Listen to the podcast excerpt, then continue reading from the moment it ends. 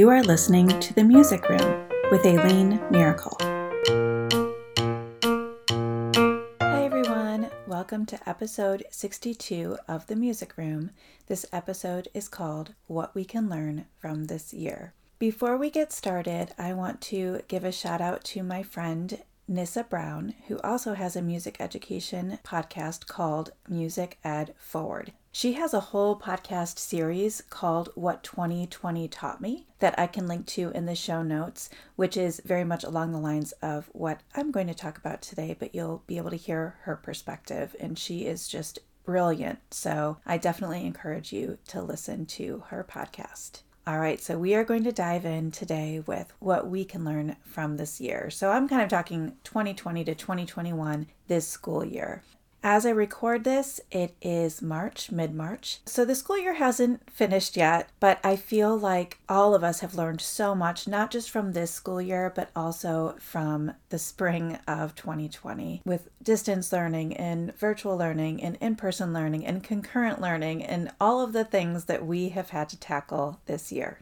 I think so many of us want to just go back to normal. Can't we just go back to what we had before? And you know, it's one of those things where you kind of don't realize how fortunate you are in many ways until, you know, you have very big challenges and can't teach the way that you have always taught. But I'd like to challenge you in today's episode to really think about what we've learned from this year and how we can move forward with what we've learned. Instead of just looking at you know the next school year we don't know what exactly what that will look like yet and if there will be some restrictions still in place. But instead of just looking at i just want to go back to normal yes of course we want a sense of normalcy for sure. We want to be able to sing with our students. We want to be able to get closer than six feet to our students. But what can we learn from everything that we have had to accomplish this year all right, so I am going to talk about five ways that I think we can learn from this school year. Number one, tech tools. Y'all know I'm a tech geek. I absolutely love technology. And in the spring of 2020, when we were shoved into distance learning, I had some time to dive into some tech tools that I'd heard about, but I just was too busy to explore.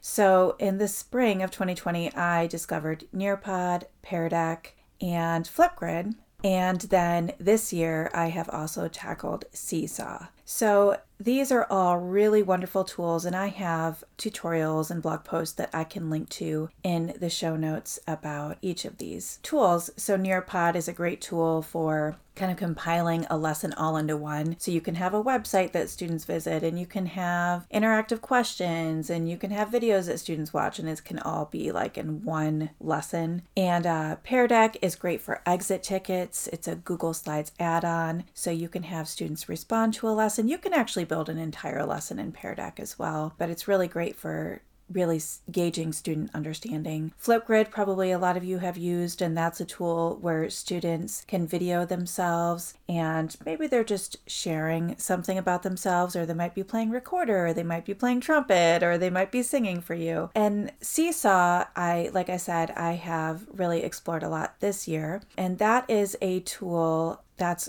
great for having students record themselves, draw on the screen, they can record video or audio, they can drag and drop. There are a lot of features, and again, it's like all on one kind of platform. So, I've been really excited to learn all these tools, but I've also been thinking about okay, what does next year look like with these tools? So, just a little bit of background I am teaching 100% virtually right now to students who are in kindergarten, first, and second grade, and who have committed to distance learning for this whole year. And so, I have like half of my lessons are synchronous lessons. We do lessons over Microsoft Teams, and then half of my lessons are asynchronous lessons where students are completing work for me. So, so the four tools that I just talked about, Nearpod, Deck, Seesaw, and Flipgrid, pretty much those I've just used in uh, my asynchronous lessons. And I've seen such amazing work from them. I think in the typical music classroom, I'm not necessarily seeing the kind of work that I saw this year. So that was really cool to see the, the kind of work I was getting. And there's something that I love about each of these tools. So I've just been thinking, okay, what can we learn or what can I learn from these tools and how can I keep using them in the future? So I'm still wrapping my mind around it, but I think that they would work really well in centers where, like, if you just have a few devices in your class, maybe you have a center where students have to complete a Pear Deck or a Nearpod or a Seesaw or a Flipgrid, any of those things, and then they rotate on to the next center when they are done. I think they could also work really well with subplans. Nearpod and Pear Deck both have the ability to do like I think they call it live instruction or something like that, where like if students are one to one, if they all have a Chromebook or iPad or whatever, that you could project the lesson and they can kind of like interact with it real time. So, like when you go on to the next slide, the lesson on their computer also goes on to the next slide. Uh, so I think sub plans it it could work really well for that. Obviously, you'd want to have a sub who would be somewhat comfortable with technology, but then you could just like create a lesson and just say, okay, please do this to the sub, and they could actually still do like a music lesson instead of feeling like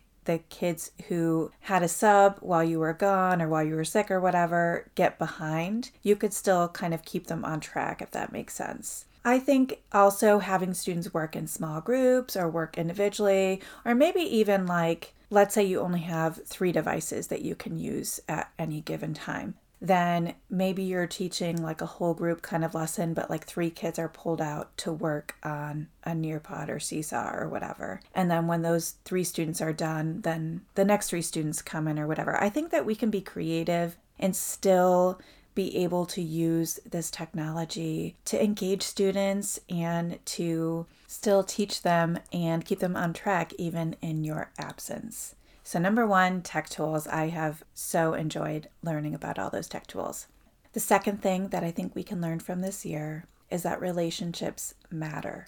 I think that for a long time, I felt a little bit guilty for taking time to just have conversations with students. And I think part of that is simply I just don't see them very much. You know, when you see your students, for me, it's typically once every five days for 50 minutes. And kindergarten is kind of on its own schedule, but it's not a lot of time. And probably some of you see your students even less than that. So when you're not seeing your students very much and you need to get through what you need to get through, it can be hard to tell yourself to just take some time to get to know your students. And I think, you know, in the past when I've had students like want to tell me something about their lives, like, of course, I'm excited to hear it. I'm like, oh, that's wonderful, you know, oh, oh, it's your birthday, or oh, it's your mom's birthday, or you got a new dog, that's awesome, you know. And I have taken time, like, especially when I am lined up with them at the end of class before their teacher comes to get them, you know, I've had those conversations with students, but I haven't been really intentional about having the conversations because I've been so worried about curriculum. But I think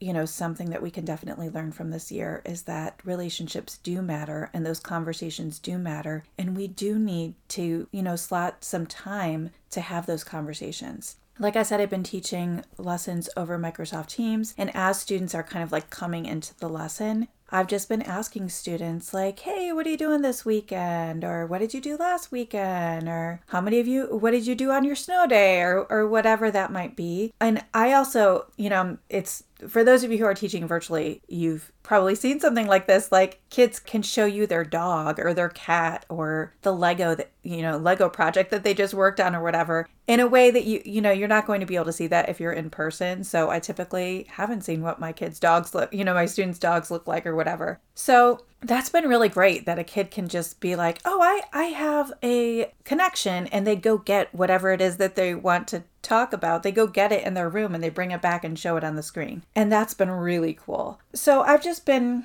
kind of simmering on how I can keep doing this. I think giving time at the start and end of each lesson to get to know the students, whatever that might look like, having intentional conversations or maybe having some icebreakers, you know, would you rather questions or things like that, I think could really help. Also, when doing centers, I think being able to float around the room and just like go up to a student and say hey how you doing today? You know that kind of thing. Like i've just been kind of like i said simmering on how to make sure that that keeps happening because it's been really nice to get to know the students better. We've also done these virtual lunches where we just all eat lunch together virtually over Teams. And just have those conversations about seeing what their preferences are and like I said what they're going to do this weekend or when it was Halloween what are you going to be for Halloween or you know those those kinds of things. So I also think right before the pandemic hit it was like I want to say it was late February of 2020 I was able to participate in a responsive classroom training with um, a couple of other colleagues and people on the special areas team and that was a really cool training. And I would really like to revisit some of those. Um, they have like these exercises that you can do, or activities, or icebreakers, that kind of thing, to get to know students and to kind of build that classroom community. And I think those could also work well for building those relationships.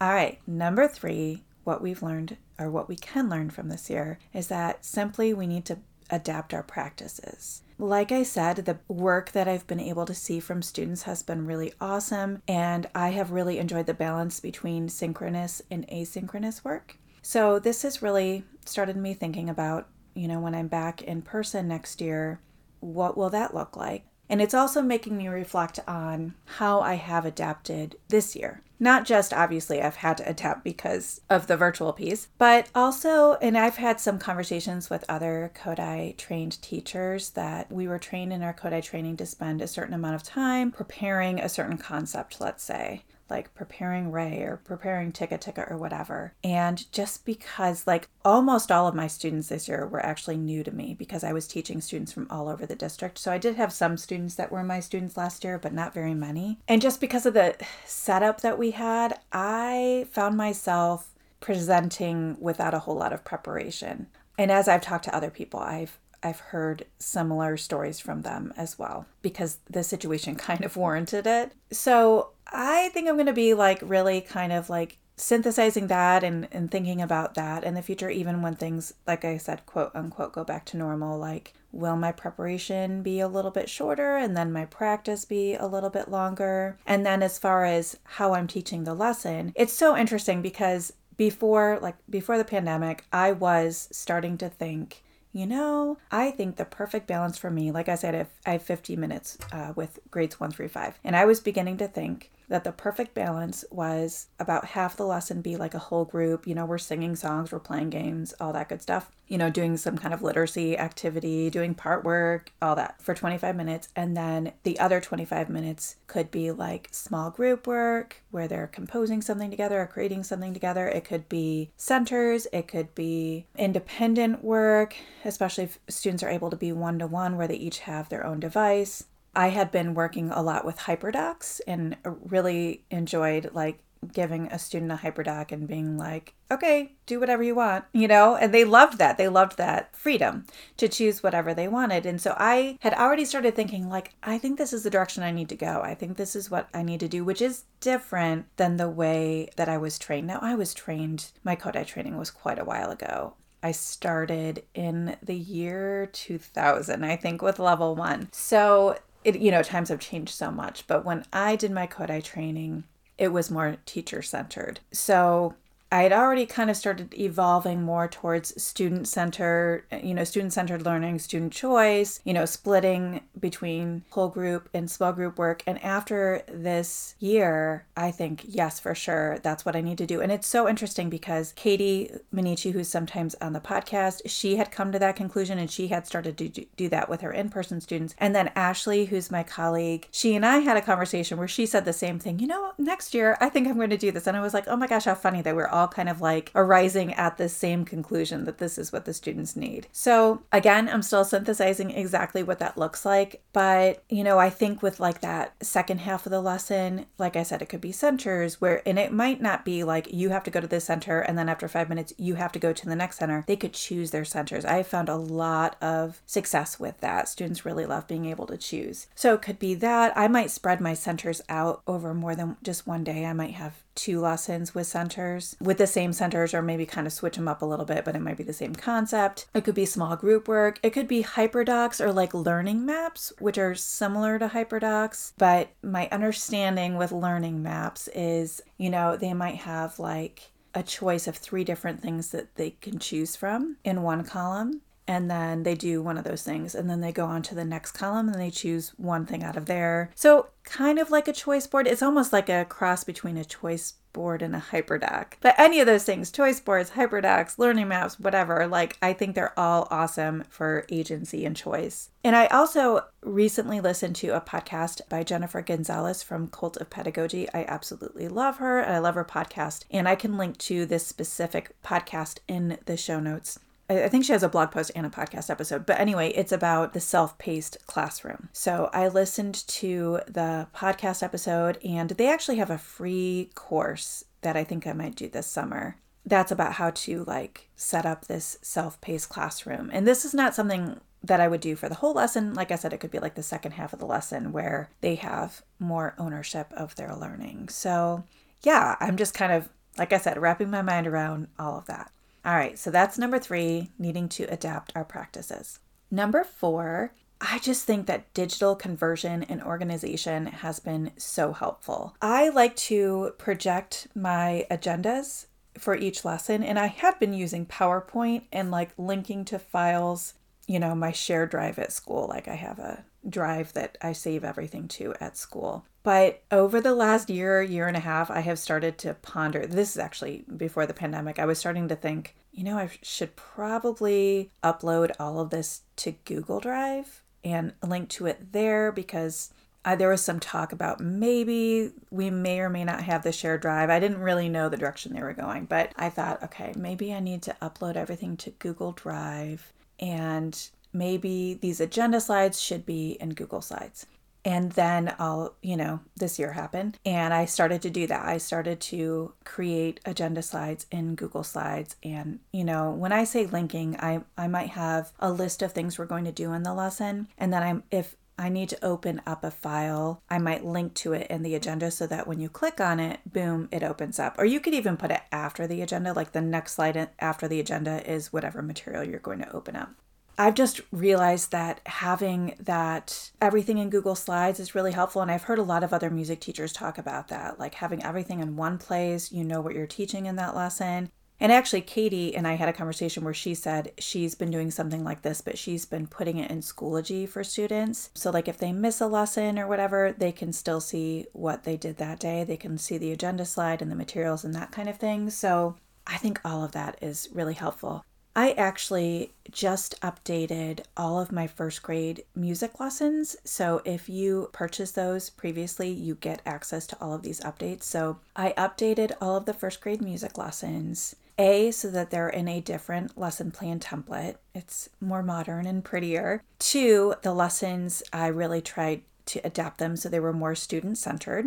And three, I added an agenda slide to every single lesson. So you could just like open it up and there's your agenda. You don't even have to type anything unless you're changing something in the lesson. And then four, I put everything in Google Drive. So, like, instead of having a PDF that you have to open, it's in Google Slides and the visual is right there. I'm really excited about having it in that format and excited for any of you who've purchased that in the past. I can link to the sets in the show notes as well if you want to check that out if you have already purchased or if you haven't purchased and just want to look at it. Um, and I'm actually working on kindergarten right now and plan to do all of the other grade levels as well so that they're all in Google Drive. Everything is easy, you know, digital. It's, you know, most everything is just Google Slides and sometimes Google Docs, but that way it's just easier to use and I think a little bit easier to organize as well. So that's still a process, but I'm just excited about getting more organized there instead of having everything all over the place, having everything in Google Drive. All right. And then the fifth thing that I think we really can learn from this year is that social justice is so important and that we are on a journey. I have learned a lot this year about making sure that I am honoring and reaching all students in my classroom, but this is not something where like I've arrived and I'm done. I have so much work still to do. So I've really been trying to follow teachers who are speaking about this a lot. And sometimes these posts that I'm, and I'm going to mention some accounts here in a minute, sometimes these posts do make me a little bit uncomfortable. I'm going to be honest. But I think that's good. I think it's good for us to be uncomfortable because it makes us question everything we're doing. So it would be easy for me to say, of course, I think social justice is important, and this is what I've done, and this is what I've done, and this is what I've done in order to support that. But that doesn't mean that my journey is over. I am still on that journey and I can still keep pushing myself to make sure that I am doing everything in a very intentional and thoughtful way, and that all students, no matter their ethnicity, their culture, their gender identity, that all students feel like my room is a safe space. But that takes work. And we have to be willing to do the work. And it would be easy to just say, like, okay, 2020 is over, we're going to go back to normal. And actually, the Darling music teacher, Darlene, I was going to mention her account because she's great to follow. I can link to her in the show notes, like I said. But she just recently posted on Instagram and it was about not wanting to go back to normal. So I won't read the whole caption. I would love for you to see. It's a really beautiful picture she has here. But she talks about one thing that she says is normalcy is labeling anti racist work as a 2020 thing. And I think we really need to be careful of that, that we don't look back on this year and just say, okay, we were anti racist in 2020 and now we're fine. Now everything's good. No. So that's why, like I said, following educators who are really challenging us on these topics is so important. So, Darlene from the Darling Music Teacher, Decolonizing the Music Room, they have an Instagram account and they also have an amazing website and a Facebook group. Music with Mrs. Dunk, Carissa Duncanson. So her Instagram is just all music with Mrs. Dunk, all one word, and she talks a lot about anti racist work and social justice as well.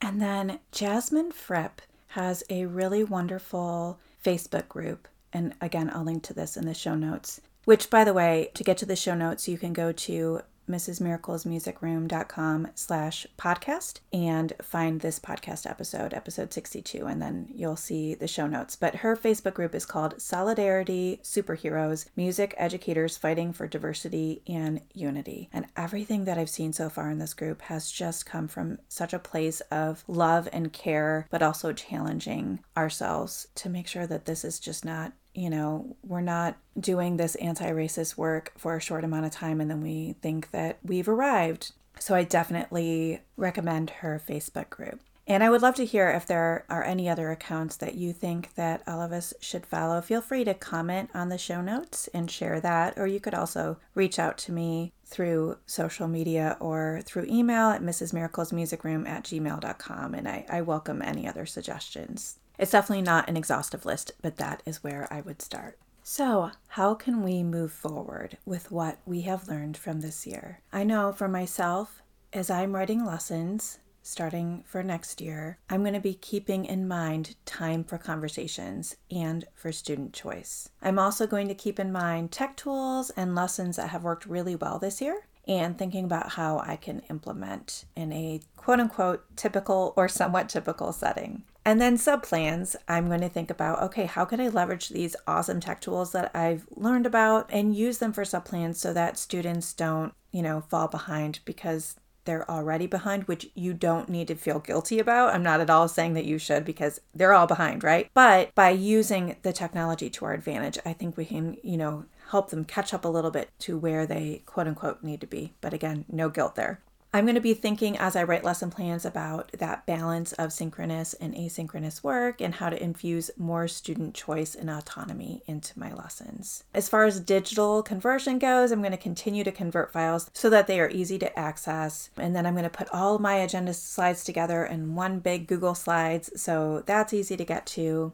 And I am going to continue to follow and read the work of educators doing social justice work. And like I said, it's okay to feel uncomfortable. You should actually make yourself feel uncomfortable because it, it helps you question if what you're doing is for the best of all of your students.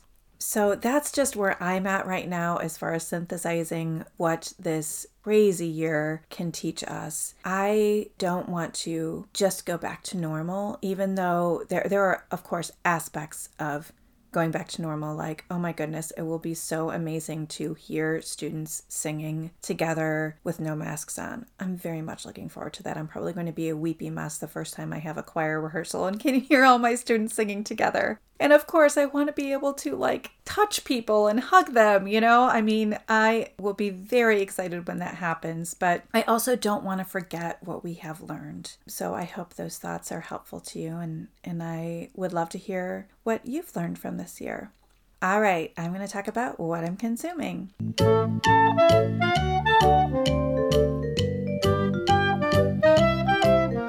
So, my husband and I are watching, uh, there's a new ish sitcom out called Mr. Mayor with Ted Danson. And as a music educator, I think you would really enjoy it because so far there have already been shout outs to, I believe, the alto recorder and the bassoon. and you know the music geek in me is like oh my gosh i'm eating it up i love it and it's not just the music jokes it's just a really like funny show super lighthearted and it's just a lot of fun to watch. So that's Mr. Mayor with Ted Danson. I'm loving it.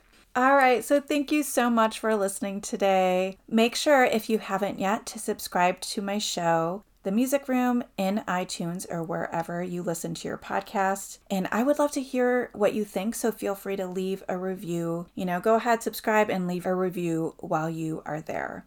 In my next podcast episode, I am going to be talking about music curriculum and how to make choices when purchasing music curriculum or when purchasing, you know, resources, print resources, digital resources, anything like that. I hope that you have a wonderful day. Happy teaching.